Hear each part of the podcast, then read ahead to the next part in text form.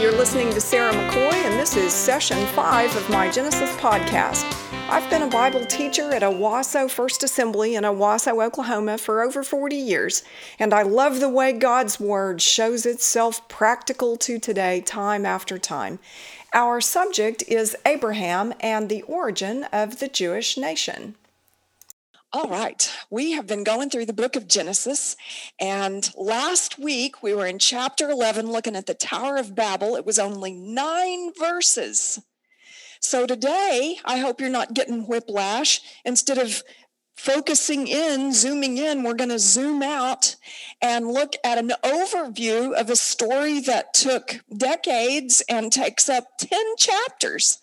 So now we're ready for uh, an explanation of the beginning of the Jewish nation and the reason for all that. You know that in chapter 3 of Genesis, when we read about the disobedience of Adam and Eve, that God promised them that one day the seed of the woman would strike the head of the serpent.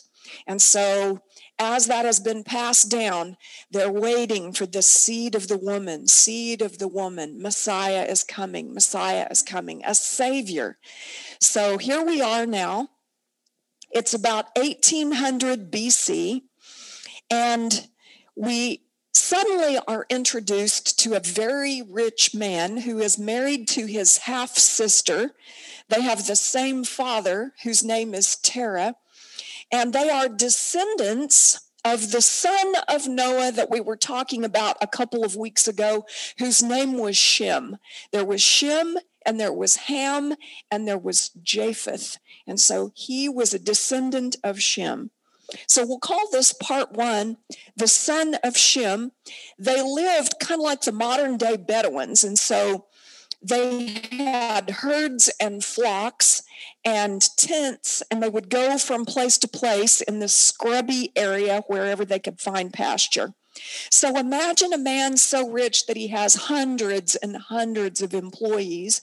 At one point, we read that he had to go to war to rescue his uh, nephew Lot, and he was able to put together from his own household 300 men of military age. So when you consider all the women and the older and younger ones along with that, you can see that he had quite an enterprise going there. So let's go to the end of the uh, 11th chapter of Genesis, right after that story of Babel, and we'll get the hint of just beginning now. This is the account of Terah's family line. So you finish the story of the Tower of Babel, and they're going to remind you of what happened with the descendants of Shem and Ham and Japheth. And they go down the line of Shem, and we come to Terah, and it says, Terah became the father of Abram. Abram's name meant mighty father. These people were idol worshippers. And let me remind you, there is no Jewish nation. There is no Ten Commandments. There is no uh, church. There are no established priests of the Lord. And everything that is known about God has been passed down by word of mouth. Terah took his son Abram, his grandson Lot, son of Haran, and his daughter in law Sarai, the wife of his son Abram. And what they're not explaining there is that his daughter in law was also his daughter. So this was a lot of inbreeding here. There weren't any laws against it. God had not spoken about incest because there's no Old Testament. And so Abram is married to Sarai. And by the way, it's thought that her name either may mean princess, like her later name Sarah, or that particular old name of hers, Sarai, meant quarrelsome. And together they set out from Ur of the Chaldeans to go to Canaan. But when they came to Haran, they settled there. And Terah lived to be 205 and died there in Haran. So let me show you what on earth we're talking about. You see over here in what is now modern day Iraq, just a little bit to the north and west of the Persian Gulf, there is Ur with the red uh, square there. So that is where they were from. And at some point, apparently, because Abram got this commandment from God that you're getting ready to read about in Genesis 12, We come up and they decide they're going to go settle in this land of Canaan, but they only make it as far as Haran. So this would probably be uh, what later became Assyria, not too far from Nineveh. You remember uh, Jonah preached to Nineveh, but they were in Haran, and that's where Terah, Abram's father, died. And where they're really supposed to be headed to, you know, is what is now the nation of Israel down there in the land of Canaan. The Lord had said to Abram, so see, we come to chapter 12, and this is old news. God has already said this to Abram Go from your country, your people, and your father's household to the land I will show you. I will make you into a great nation, and I will bless you. I will make your name great, and you will be a blessing. I will bless those who bless you, and whoever curses you, I will curse, and all peoples on earth will be blessed through you. So remember, we're still waiting for the seed of the woman to crush the serpent's head. We're still waiting on this Savior or this Messiah. So, this is the next installment of God's plan. He's going to shine a little bit more light on the path to the Savior. And he's telling Abram, I'm going to create a nation out of you. Well, this rich, now getting to be an older man, even though they had longer lifespans in that day, apparently, was childless and married to his half sister. And let me remind you again, same map. He is ready now to go south and west down to the land of Canaan as he had been told before. And he's got this promise from God. So years go by and he has obeyed God and he's come down to Canaan. And other things have happened in between that we don't have time to dwell on today. But there hasn't been any explanation about how God is going to make this childless couple into the father and mother of a nation. So we get three chapters away to Genesis 15. After this, the word of the Lord came to Abram in a vision.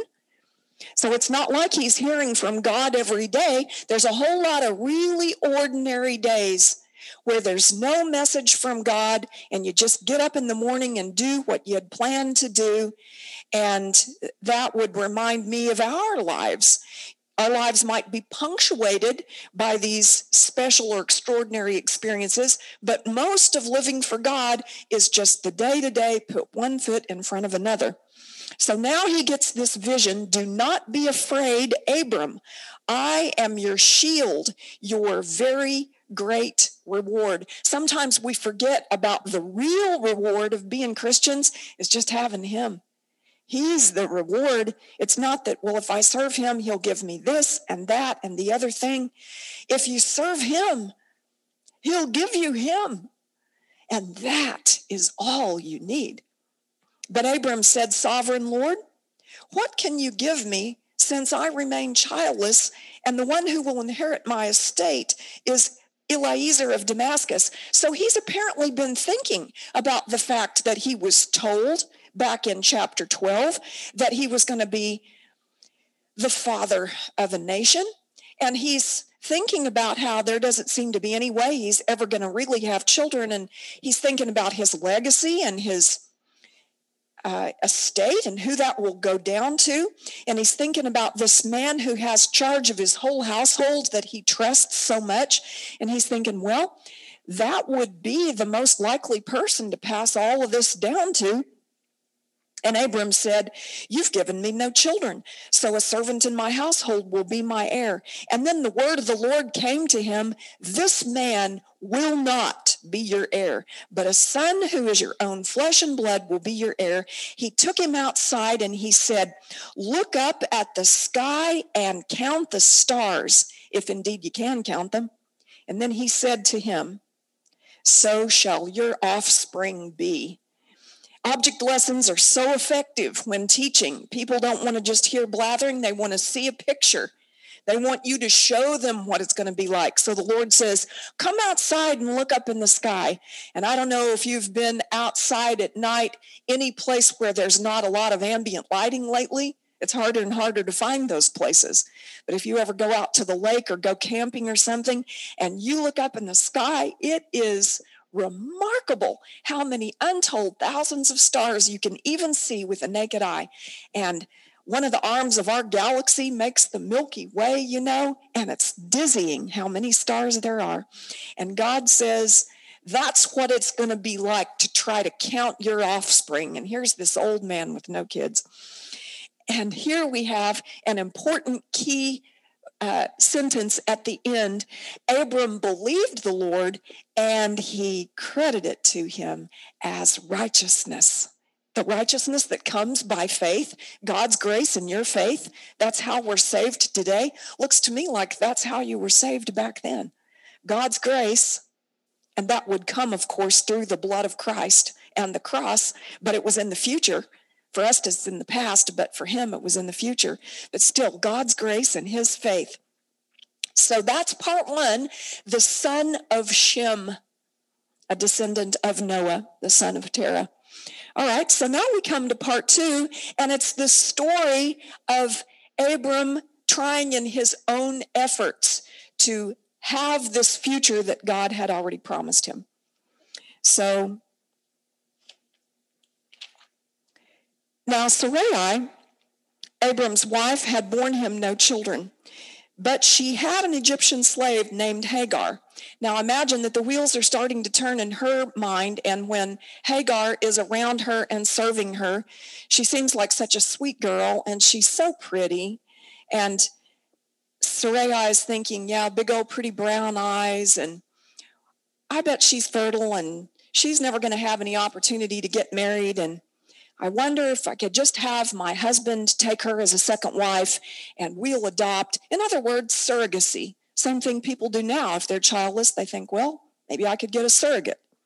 Little lower tech in those days, but it worked. And so she came to her husband and said, The Lord has kept me from having children. Go sleep with my slave. Perhaps I can build a family through her. Now, in her defense, the Lord had never said anything specifically to Abram about, through Sarah, I am going to bring this son. And there was certainly nothing against their culture or the law that he knew that would say you shouldn't have more than one wife. He was a very rich man and he could well afford to support all of these uh, uh, children or wives that he would have wanted to have.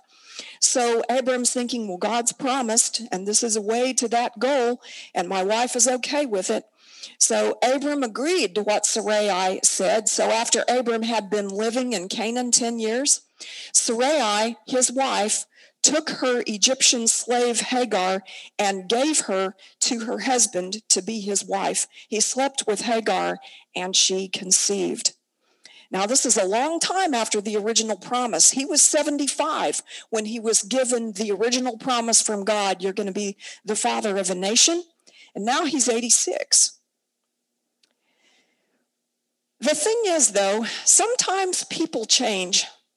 And Hagar, the sweet, submissive girl who, your wish is my command to Sarai, after she is elevated to this status of second class wife or concubine, and this rich, rich man is now paying attention to her, not that you would have wanted to been married to an old man, but still, wow, now I could have a child. My future has changed and my status goes way up if my child is the son of the rich boss.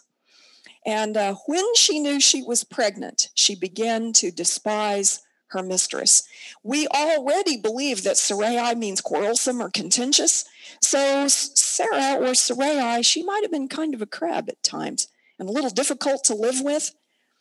And uh, it's a little hard to take when you see this young woman who's already kind of taken your place in some sense, easily conceive when it starts to dawn on her, not that she had a modern pregnancy test and knew two weeks after conception, but still, doesn't take too long as the weeks go by for you to figure out that you're carrying a child.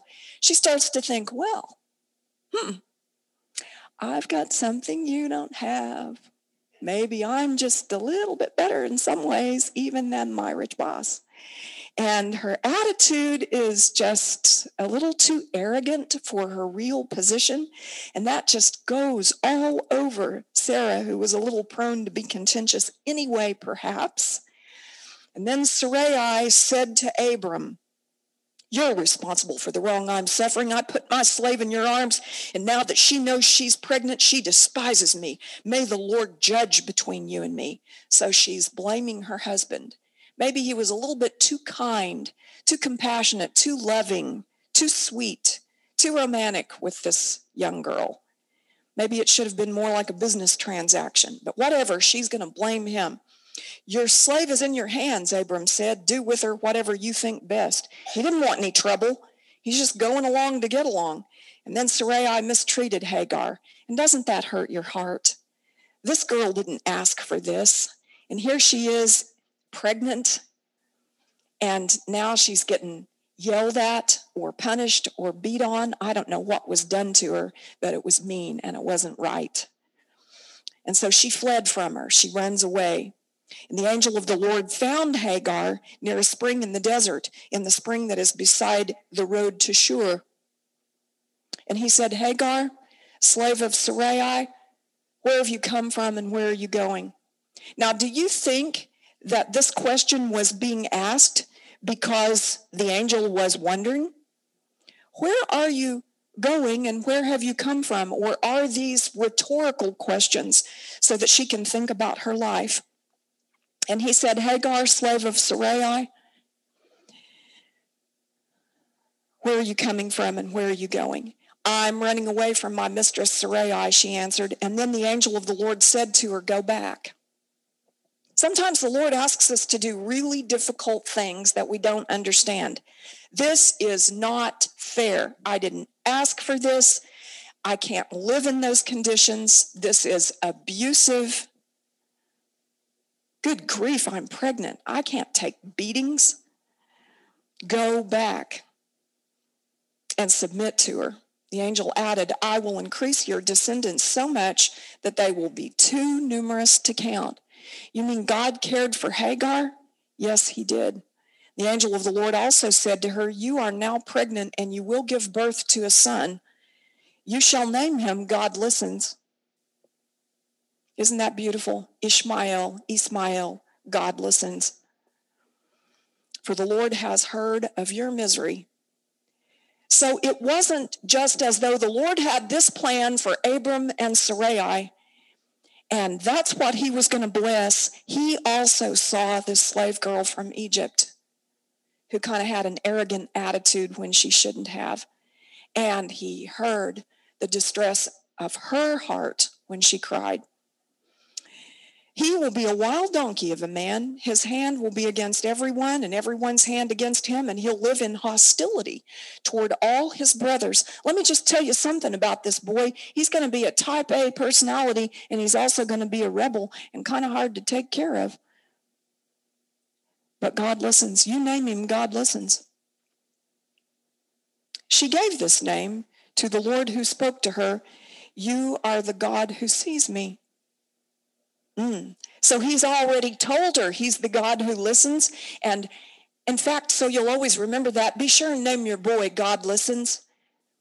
And she knows that he doesn't just listen, he also sees. And she feels that attention that he is putting on an Egyptian slave girl. And she calls him you are the God who sees me. For she said, I've now seen the one who sees me. And that's why the well was called Bir Lahai Roi. That's what that means. It's still there between Kadesh and Bered. So Hagar bore Abram a son. The day came. She went into labor. They called a midwife, maybe. You could hear her screaming in the other room. And hours and hours. And Abram stood outside the door and he anxiously waited and he wondered about his boy and he knew what God had said. Surely she had shared it. And Sarai was there, and Sarai was kind of planning on adopting this boy, you know. Finally, you hear some crying, and you know the baby's been born. Maybe a tear was going down Abram's cheek. Abram gave the name God hears to the son she had born. Abram was 86. All right, so it's been 11 or 12 years since God made the original promise, and now they have this son. And things are okay between Hagar and Sarai as much as can be. But that was son of the slave. Now we come to son of the promise. The Lord appeared to Abraham. By the way, we've had to uh, skip through these 10 chapters that we're covering. So let me uh, remind you that in between here, there's some really important things. God eventually comes to Abraham again and reaffirms, I am going to give you a son through your wife Sarai. And I want you not to be called mighty father anymore. I want you to be called father of a multitude, not Abram, but Abraham. And Sarai, I don't want her to be called quarrelsome. I want her to be called princess. And I want you to have a blood covenant with me. And so I want you to circumcise all the males in your family from now on. And this is to be an eternal thing. You're always to remember this blood covenant sets apart you all as worshipers of me. And so Ismael, God hears, and Abram were circumcised. And Abram was in his late 90s by now. So now we come to Son of the Promise, part three. And we're clear up now to Genesis chapter 18, started in the end of uh, chapter uh, 11 today. So we're making progress. The Lord appeared to Abraham, father of a multitude. Okay, please. He's got one boy by a servant girl. Father of a multitude? Yes, we speak by faith and we know that God will do what he said he would do. The Lord appeared to father of a multitude near the great tree of Mamre while he was sitting at the entrance to his tent in the heat of the day. Father of a multitude looked up and saw three men standing nearby, and some scholars see a type of the Trinity in this. When he saw them, he hurried from the entrance of his tent to meet them and he bowed low to the ground. Well, there's lots of details in there we might not have time to talk about, but bottom line, he offered to fix them a meal, as was the custom, even though they were strangers. And he asked his wife, Princess Sarah, to get that ready and to slaughter a fattened calf and then there was this important conversation that followed all this fellowship. One of them said, I will surely return to you about this time next year, and Princess, your wife, will have a son. Well, she's listening, and it seems impossible to her. She's nearly 90 years old, an 89 year old woman. And she thinks it's kind of funny, and she laughs. And they accuse her of laughing, and she says, No, no, I didn't laugh. And they said, Oh, yes, you did. You laughed.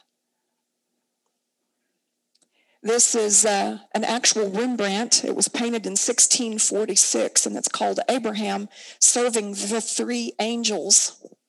And so you can see that one of those, the speaker, is in lighter paint than the others. You can see Abraham listening, and you can see on the right side Sarah behind the door as she laughs. But we get to chapter 21,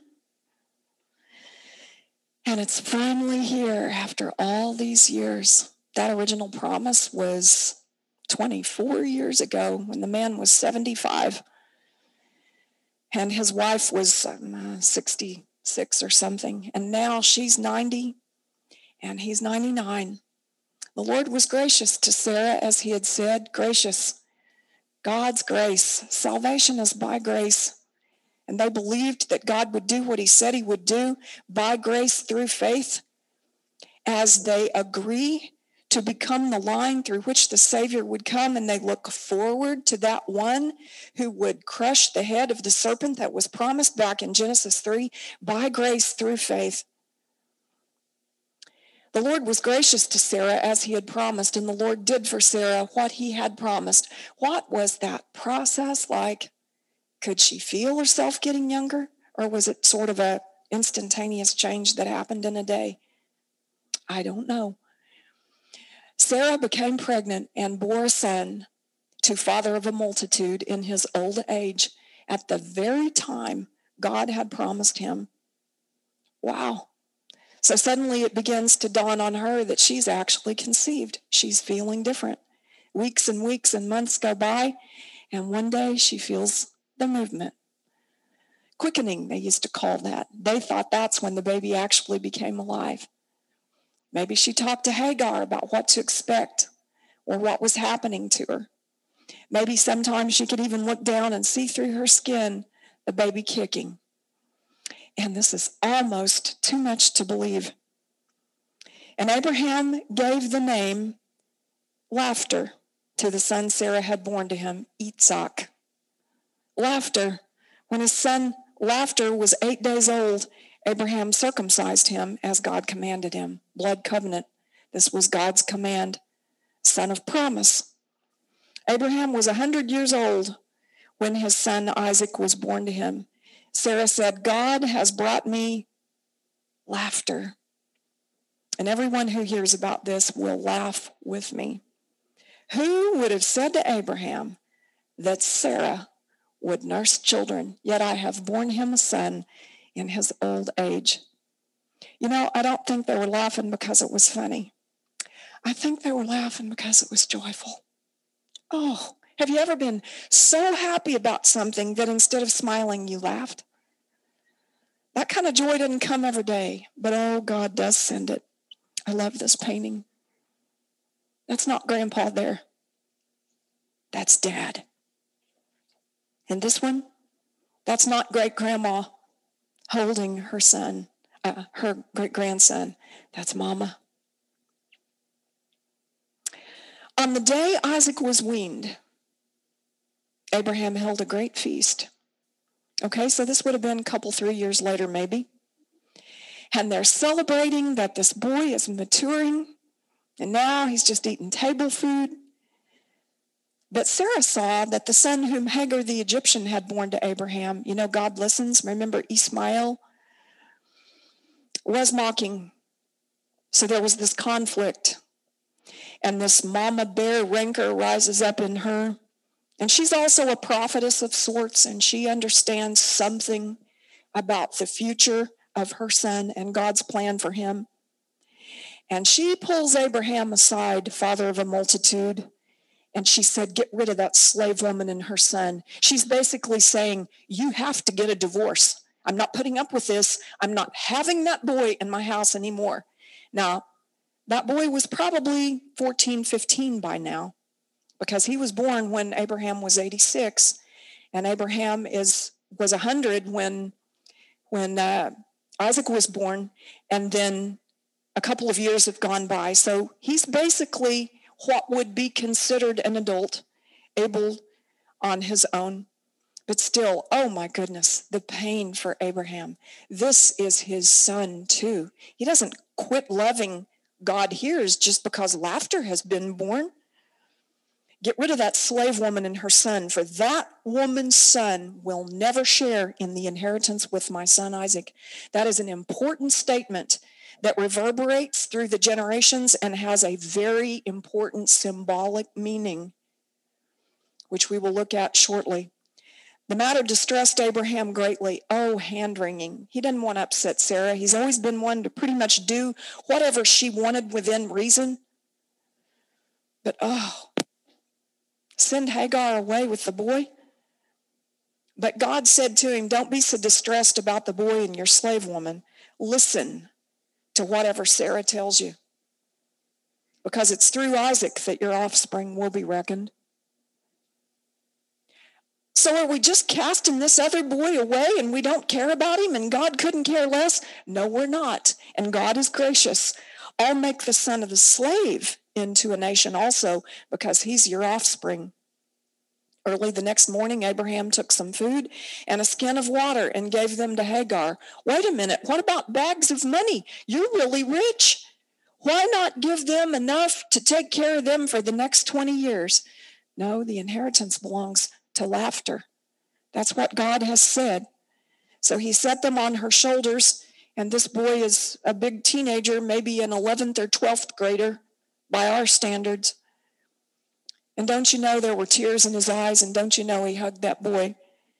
And don't you know Hagar was worried? He set them on her shoulders and then set her off with the boy. And she went on her way and wandered in the desert of Beersheba. Well, what does she know about camping out on her own and surviving with no creature comforts at all? I mean, yeah, she was a slave, but she came from the lap of luxury, and Abraham had everything that anybody could want. And so, sure enough, they get out there in their naivete. They weren't exactly uh, scouts that knew what to do. And they ran out of water. When the water in the skin was gone, she put the boy down under one of the bushes. Apparently, he was affected more than her at first. And he's getting so dehydrated, he can't even walk. And then she went off and sat down about a bow shot away, for she thought, I can't watch the boy die. This is sorrow of heart. And she began to sob. Wait a minute. I thought God hears. I thought God sees. You better believe he does. God heard again.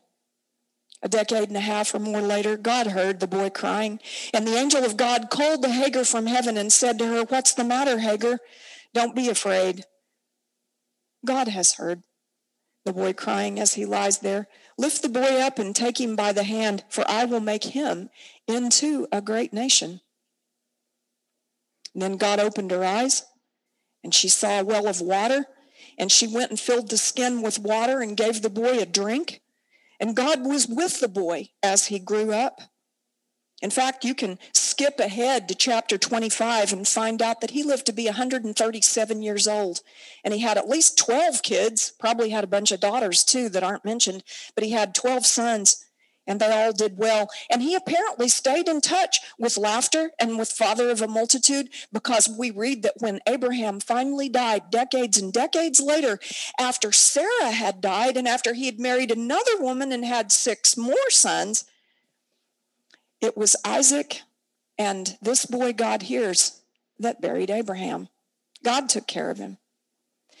But the reason he was sent away was for a real important point that we might understand. And that's not fully explained for everyone until we get to the New Testament. So now we come to sons of the covenants. And the Apostle Paul, who was an Old Testament scholar and lawyer, you know, and who wrote many of the New Testament books, says to us in his letter to the Galatians, chapter 4 For it's written that father of a multitude had two sons, one by a slave woman and one by a free woman. But the son of the slave was born according to the flesh. In other words, so they have this idea that salvation is coming. And so Abram says, Let me see I think I can make this happen. And so he has a boy with a slave woman. But the son of the slave was born according to the flesh. You know, like sometimes people say, okay, I need to be saved. So maybe if I do all the right things and I'm good enough, I can be saved. I can be saved in my own strength. I can be saved by works.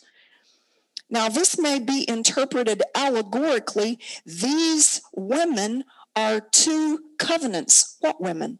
Oh, yeah, Hagar and Sarah. One is from Mount Sinai. You know, Mount Sinai, where in the book of Exodus that comes after Genesis, the law is going to be given to Moses. Bearing children for slavery. She is Hagar. Now, that doesn't mean that the Jewish people are the children of slavery. It means that all of the people, Jew or Gentile, who decide that they're going to try to please God by being good enough, I can follow these commands, and when I die, if I'm good enough, I'll go to heaven. Now, Hagar is Mount Sinai in Arabia. She corresponds to the present Jerusalem, for she's in slavery with her children. But the Jerusalem above, you know, heaven is free. And she is our mother. And so now he's going to quote to you from one of the major prophets, Isaiah, chapter 54, verse 1. He goes back to Isaiah's promise about the Messiah. Rejoice, O barren one who does not bear. Break forth and cry aloud, you who are not in labor. For the children of the desolate will be more than those of the one who has a husband. In other words, hey, Sarah, unfertile one who went through your whole marriage almost without ever having any children and then got to be old, so you're doubly infertile. Not only are you infertile when you're young, but now you're old. Now you can rejoice because your descendants are going to be so numerous. And this is by promise. Now, you brothers, like Isaac, are the children of promise. But just as at that time, he who was born according to the flesh persecuted him who was born according to the spirit. You know, there was conflict on the day of the weaning party. There's teenage Ishmael over there going, that dumb baby who's never going to amount to anything. Yeah, yeah, yeah. And Sarah says, no, we're not having conflict. This is not going to happen. I'm not having that boy in my house. I'm having the boy of promise. You get rid of him.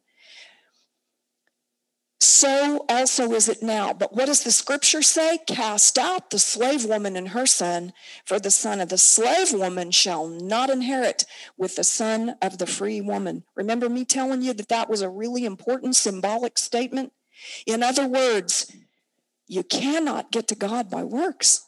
You have to be saved by grace through faith. It's through God's promise, not because you could manage to be good. So, brothers, we're not children of the slave, but of the free woman. Praise his holy name. So, what on earth was the point of these 10 chapters that we went over today? Abraham's sons, God hears in laughter, represent two ways that people approach God. Some try for acceptance by Him in their own strength, but some, by faith in His promise, receive His grace and come to Him and are saved. If this podcast has been a blessing to you, please pass it along.